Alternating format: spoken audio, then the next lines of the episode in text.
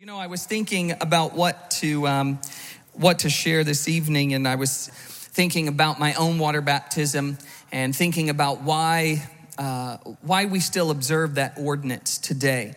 And uh, you know, we talked about it in the beginning. The reason that we do water baptism is it's a public declaration of our belief in Jesus Christ. His work of restoring our relationship with God through his miraculous virgin birth, which is why we celebrate Christmas his death on a cross, and his resurrection so that you and I can have a relationship with God. It's a long story, but we don't necessarily want to go all the way back to Adam and Eve. When sin was introduced into the world, it created this schism. And so humanity has been so fighting all through time before Jesus to kind of get that back. And when Jesus came, and he was born of a virgin, and he died on a cross, and he was raised from the grave. He made a door, he opened a door for you and I to have this relationship with God who created you. If you're breathing here today, you can look at how you're made. God made you, and he made you, and, and he says you're beautiful, and he says that he loves you, but he also wants you to have a relationship with him. You know, the act of immersing your body into the water is symbolic of a spiritual cleansing.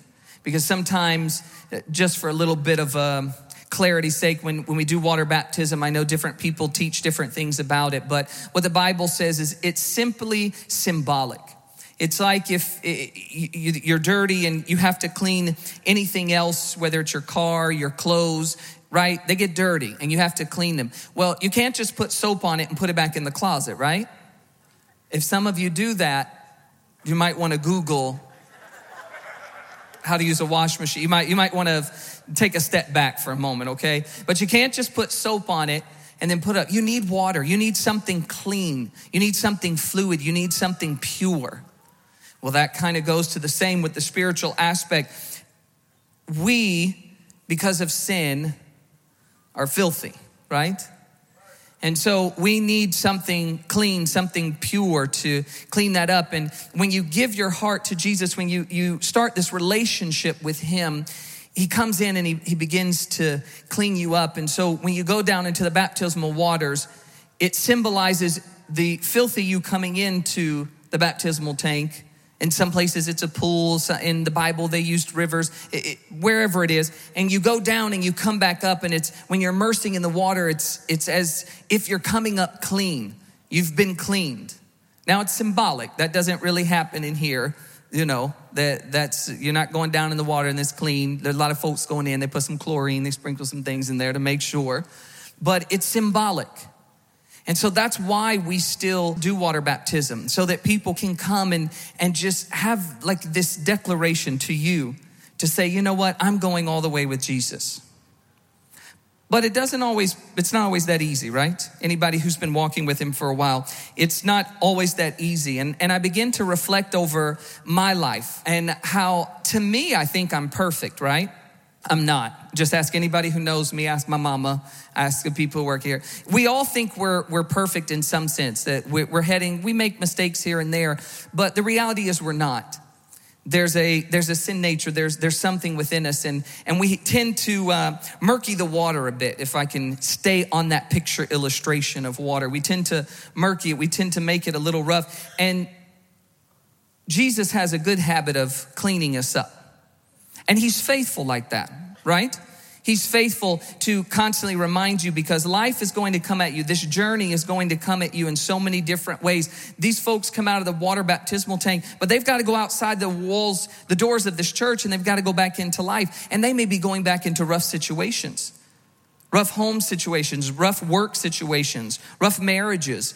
We don't know what people go back to, and it's not always easy, and we're going to make mistakes. But this relationship with Jesus allows us an opportunity to go to Him and to constantly get that cleaning. It's the same thing with a, a garment, right?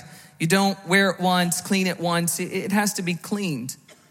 And that's kind of our life. Now, I want to take this picture illustration tonight. I, I want to, as I was thinking about this, there's a story in the Bible I want to go to. So I want to use a picture illustration on water. Can we do that tonight? Kind of have a water theme.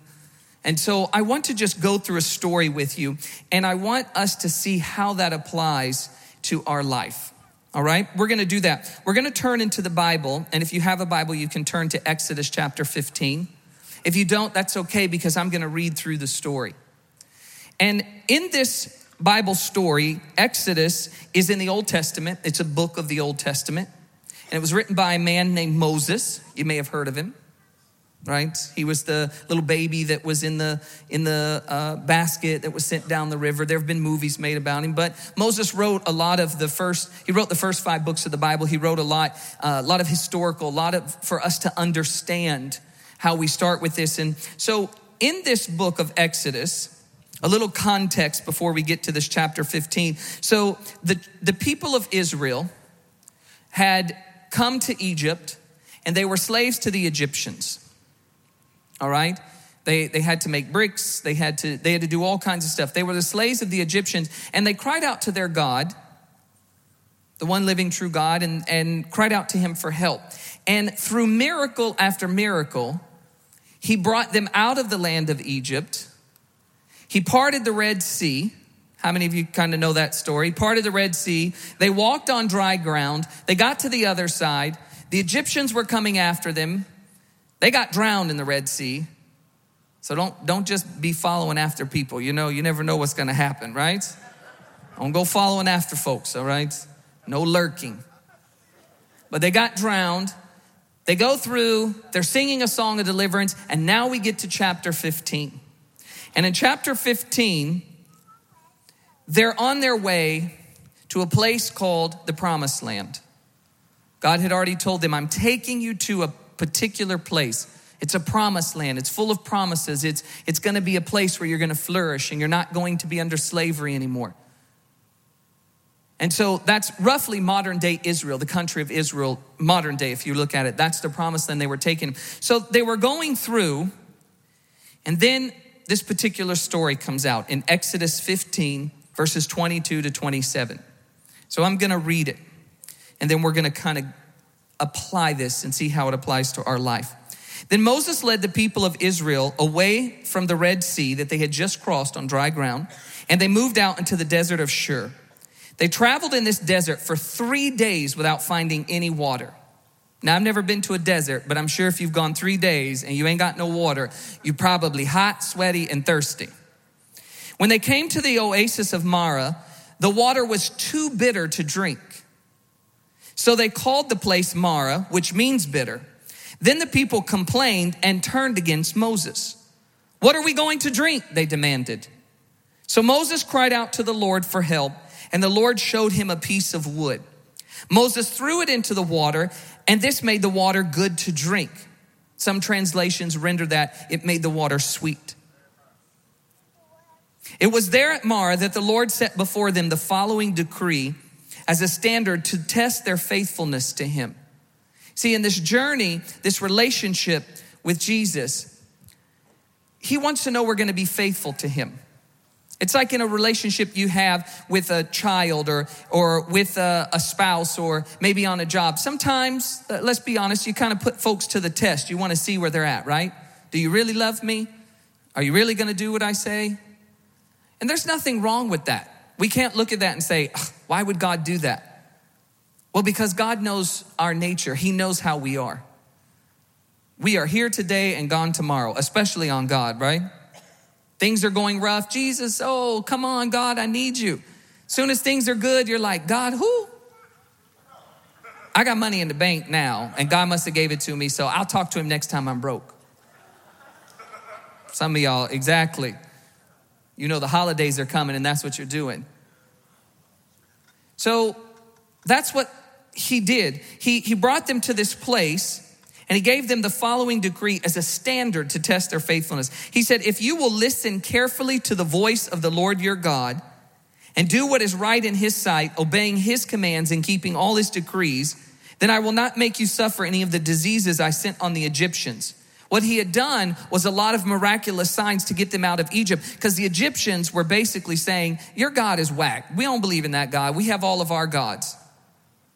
And so the one true, real God said, Oh, okay, let me show you some stuff.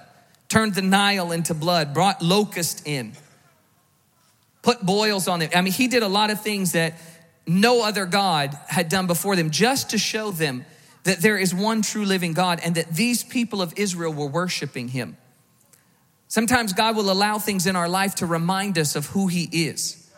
In the moment, it may not be easy. And I'm not saying that's why you have a sickness or a disease. Don't misunderstand me. But there are things that He will allow into your life to remind you that He wants this relationship with you, to remind you how much He loves you. Now, you may not see it as love in the moment, but He is saying, I love you. I just want you to come back to me. So He was telling this to them. He goes, For I am the Lord who heals you. Even if a disease were to come, even if this something were to come into your life, I'm the one that heals you. I'm the provider. After leaving Marah, the Israelites traveled onto the oasis of Elim, where they found 12 springs and 70 palm trees, and they camped there beside the water. Now, know what you're thinking. How in the world does this relate to my life? And that's probably a good question. But let's, let's picture life for a moment. Let's put it in illustration. We tend to have these bittersweet moments in our life. And, and most of the time, there's situations, there's circumstances that are bittersweet, meaning that there was, a, there was a hardship, there was something going on, and it turned out much better than we thought, right? We can all say we've experienced something like that. But I want to dig a little deeper. I want to go not just about moments, but I want us to zoom into a deeper aspect, a spiritual heart and mind level. We're at church, right? We're at church, so you came here hopefully to hear about Jesus, hopefully to, to have somebody talk about the Bible and, and to bring him alive through there. So in this particular case, let's go just a little deeper than some, some surface moments. Let's go a little deeper into what God is really trying to get at, which is our relationship with him. Or if you're here tonight and you don't have one, then he's definitely trying to get your attention. So let's talk about that. Life has a definite way of affecting your outlook, which in turn affects your actions. Your outlook affects your actions, right? And then it affects your interactions with other people. Your outlook affects your actions, which affects your interactions.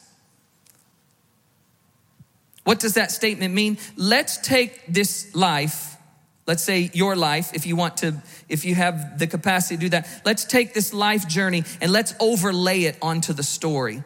And then let's look at the story from a different perspective if we're looking at life. Can we do that? Let's say you come to a point where things are happening in the journey of life, and then all of a sudden you hit a desert. You hit a desert, you a dry place that has you longing to understand the most basic things about life. And we can all do that. We hit a desert, and what's the first thing we do? We look at the most basic thing. It's similar to how they were wandering the desert and they just wanted water. That's the most basic thing. When you're wandering the desert, you want water, right? When you're wandering a desert in your own life, you want the basics. And really, what that means is you're basically at the point where you're thirsty. Trust me, if you're running around for three days, or I don't think they were running, but if you're walking around the desert for three days and you don't have any water, you probably you think you might see a mirage you see something and then when you see water you rush to it only to find out it's bitter and that's what happened to them and do you know by some estimates there could have been upwards to a million of those folks so it was a lot of people. And I'm sure the first ones that saw the water, they ran to it first. They were not thinking about their friends behind them. And they get there and it's bitter. So you had your hope, you had, you had your mind set on something. And instead it turned out bitter. Now, by the way, that word bitter, according to Merriam Webster's dictionary, means unpleasant, disagreeable, distasteful, harsh. We kind of get the picture of what bitter means, right? So you get to this place for water, you get to the basic simples of life, and it's bitter. And that's what happened. They even named the place Marah, which means bitter in Hebrew. So they got there, it was water. It didn't have that name. It wasn't like a sign that said, Welcome to Marah, home of the bitter waters. It didn't say that. They're, run, they're walking through the desert. They see water. They go, it's bitter. And so somebody goes, This is Marah. And they just passed it along. Where are we at? I think the guy up front said Marah. Are you sure? Yeah, he said something about Marah. It's bitter. But do you know the first thing they did when they got there?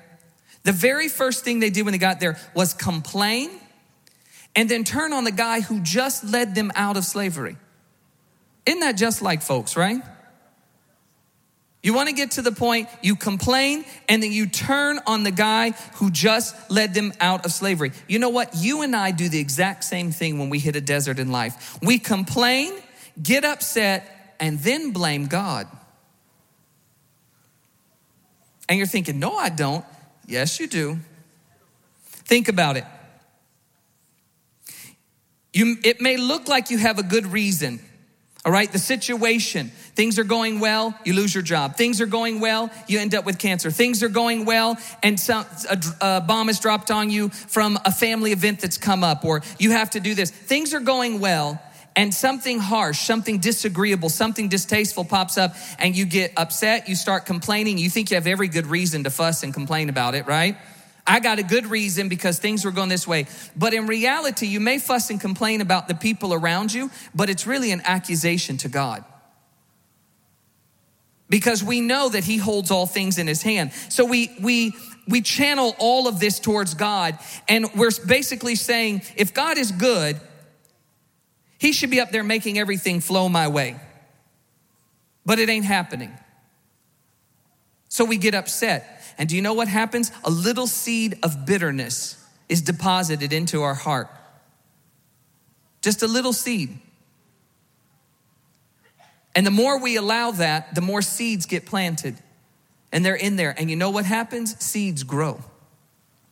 Seeds begin to grow. And this little root of bitterness begins to grow. And before long, maybe you're a little more cynical than you normally are. Maybe a little more sarcastic, maybe a little more sharp all of a sudden you become be you become a little disagreeable. You ever run across a bitter person?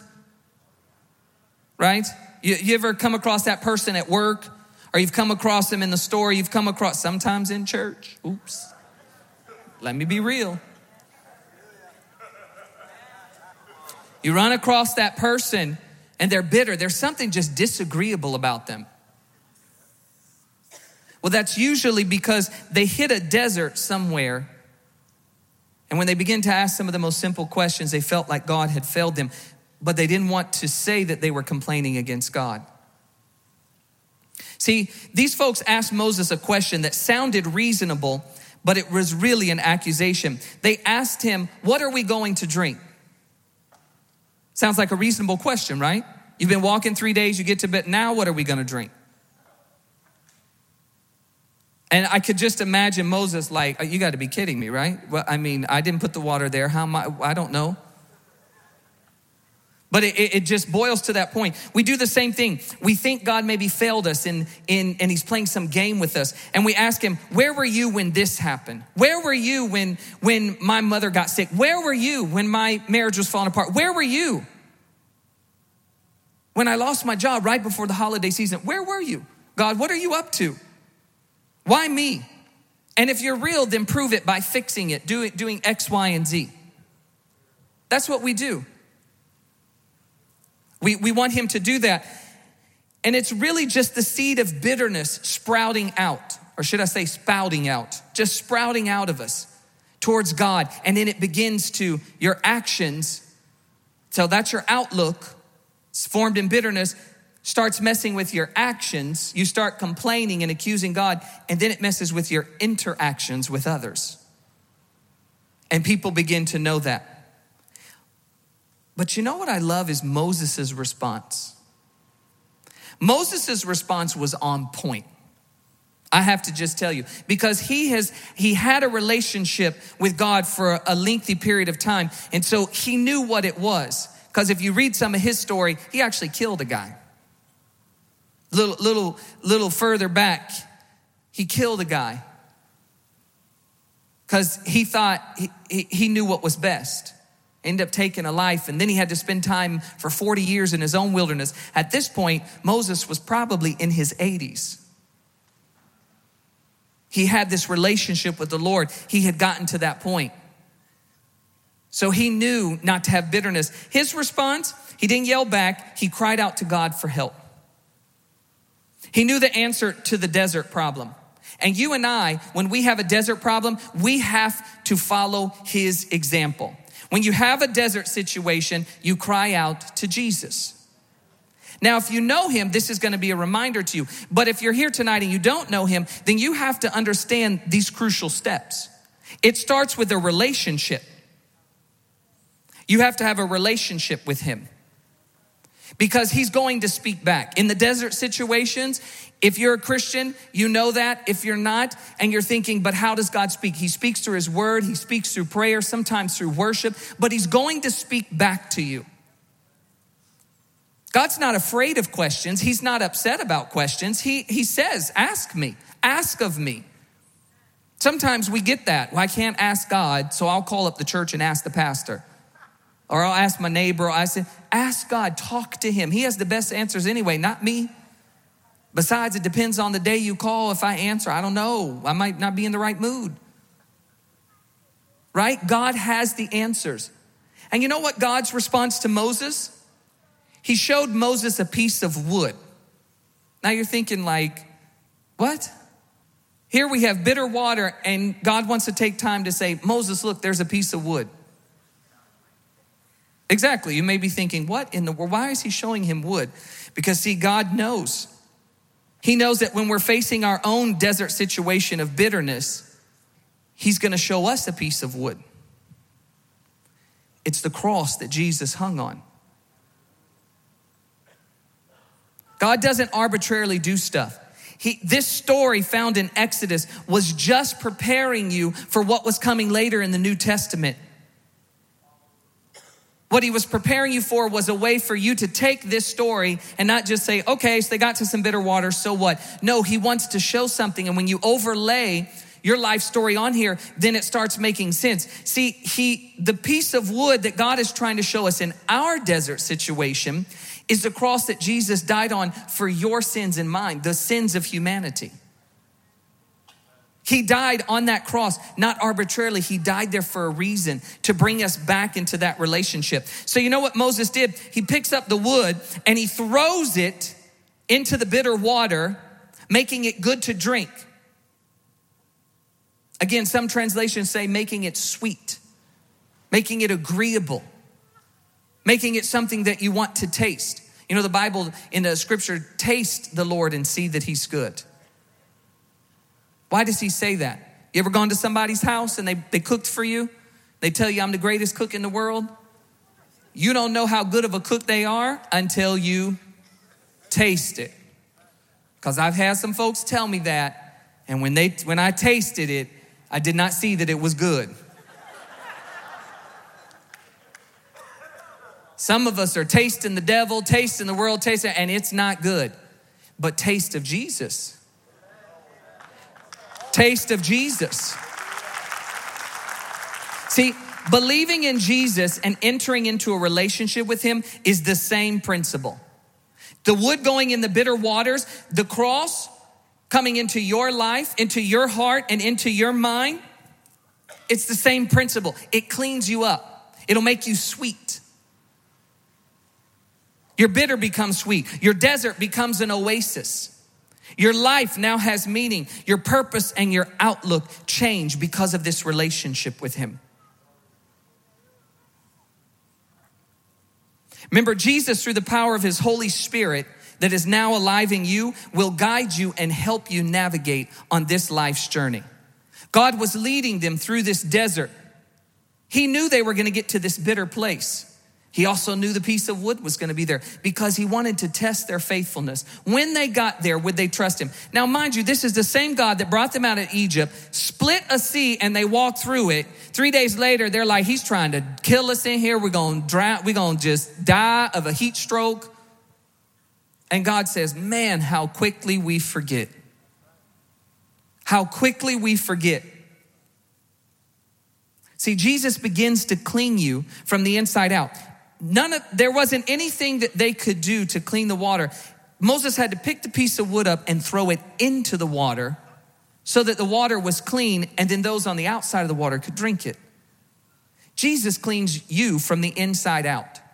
See, we have to be careful that we don't mistake in Christianity for some behavioral modification religion. We all know that we're some of our parts of our life aren't good, right?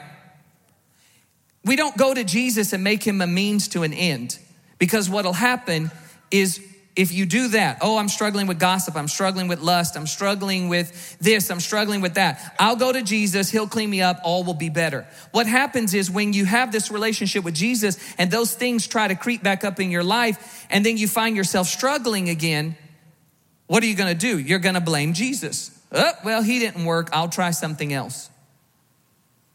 So it's not a behavioral modification. It's not trying to clean the outside of you. When you have a relationship with Jesus, that's why we always say he comes into your heart and your mind. He cleans the inside of you. And when the inside of you is clean, it will affect the outside and it will start affecting other people. So we have to remember that. Only a purity from God can change your heart, your mind, your outlook, your action, and your interactions and make them permanent. And only a relationship with Jesus will answer the simple and the deep questions of your heart. Only He can make life truly bittersweet. What does that mean? Sin that left some scars only become reminders of how it used to be, not how it is and how it's going to be. Those are just scars. You ever been in an accident, looked at a scar, and you remember that, but it doesn't hurt anymore, it's just a scar. Spiritually speaking, that's what Jesus will do in your life. We will all have scars in our life, but Jesus begins to clean us up.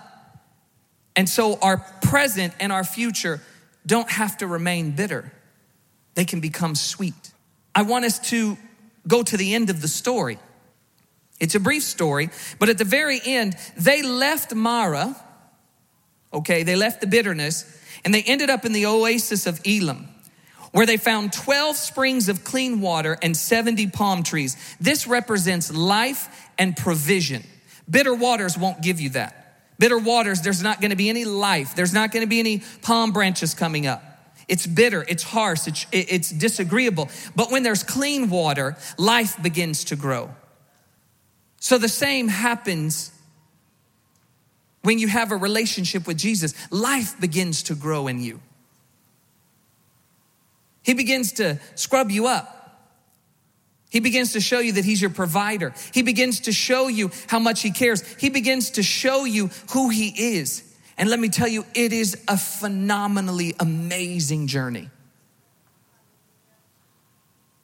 Oh, because you will run into some other desert situations. They didn't stay at Elim. They had to keep walking because remember, there was a promised land. Well, for you and I, Promised land is, is heaven, it's eternity, where we get to spend forever with Him, forever with Jesus, forever singing His praises. You think church is great tonight? Wait till you get to heaven. Oh my goodness. That, that's our promised land. But we're gonna have to walk through some deserts. We're gonna have to walk through some valleys. We're gonna have to walk through, through some things. And if you have a relationship with Jesus, you're to be like Moses when you get to some places that maybe have some bitter water. You won't complain, you're to cry out to God. And He's going to remind you of who He was, what He did on the cross, and who He is. And then you're going to be able to praise Him and walk with Him. Jesus is life and provides all that we need in Him. But you can't experience this life or be with him if you don't have a relationship.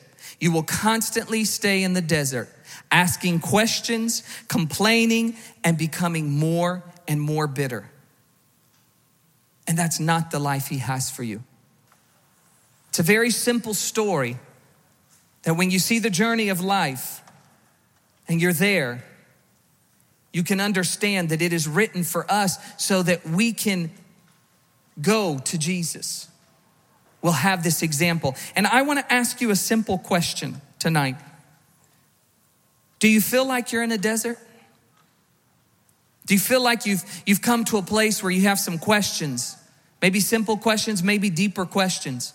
But you feel like you're in a desert. You feel like you're at this place and, and it's not agreeable and maybe you realize some, some things are creeping up into your heart. Maybe you do have a relationship with him and you're at the point where you're starting to waver on that. Or if you're here tonight, you realize you don't have a relationship with him. As a matter of fact, you've been stuck in this desert place for a while. The answer is very simple it's a relationship with Jesus. That's the answer to the desert that you may be facing right now. But I'm gonna ask you to do something for me. This holiday season, the reason is Jesus. And you don't have to live this holiday season in a desert place. You don't have to let bitterness, anger, you don't have to let these things rule and reign in your life. You can do what Moses did and you turn to Jesus. You cry out to him. Don't complain to your friend, don't text them because all they're going to do is kind of console you. But Jesus will begin to change you from the inside out. So I'm going to ask you to do something a bit bold. If you feel you're in that desert place, I'm gonna ask you to step out and join me down here because all I wanna do is I just wanna pray with you. If you have a relationship and you feel you're, eh, you're in that desert place, you come. But if you're here tonight and you don't have a relationship with Him, don't leave here the same way you came. Come, let's pray. God, I thank you for the boldness for them to say, Yes, I'm in a desert place. Yes, I'm in a place where I'm facing the bitter waters of life, but I know that you can turn them sweet. I know that in a relationship with you, you're going to you're going to help me as I cry out. You're going to show me those places. You're going to show me the wood. You're going to show me what I need to do. And God, if it's a test of the faithfulness, Lord, I thank you for their boldness to step down here and to say, I, I want to pass that test. I want to put my faith solidly in Jesus Christ. God, if they're down here and they have a relationship with you, but they're, they're hitting a dry patch, God, I pray that you would just pour your water, pour the Spirit upon them, oh God. Revive them, oh Lord. Put the wood in the water, oh God. Turn it sweet and just remind them, remind them of who they are, of being your child, of how much you love them. God, if they're stepping down here for the first time to start this relationship, oh, I know you're rejoicing in heaven because your word says so. God, I pray that they would understand that in this journey of life, that you are there. You're providing for them. You're the reason for them to live this life. You've breathed into them. You have a purpose. You have a plan for them, oh God. The scars of the past do not define who they are. It just shows where they've come from. But today they've made the decision to trust in you and not be the same person they were before and help them on the journey, God, because when they leave here, it's going to seem like all hell comes against them. But they're going to be able to turn to this story and trust they're going to be able to see that you can take bitter and make it sweet. So, God, I thank you for them. I thank you for their boldness of stepping down here. Jesus, we are honored to be able to pray with our friends down the front. God, cradle them in your arms. Speak to them, oh God. I pray that there would be something in them that would want to read the Bible, would want to talk to you tonight when they go home and they bow it next to their bed or they're laying in their bed and their mind is racing. What did I do? What's going on? They would just begin to talk to you because you hear them. And this season would be an amazing season for them because they're truly giving their life to the reason we celebrate. We love you for that, Jesus, and we honor you. In his precious name.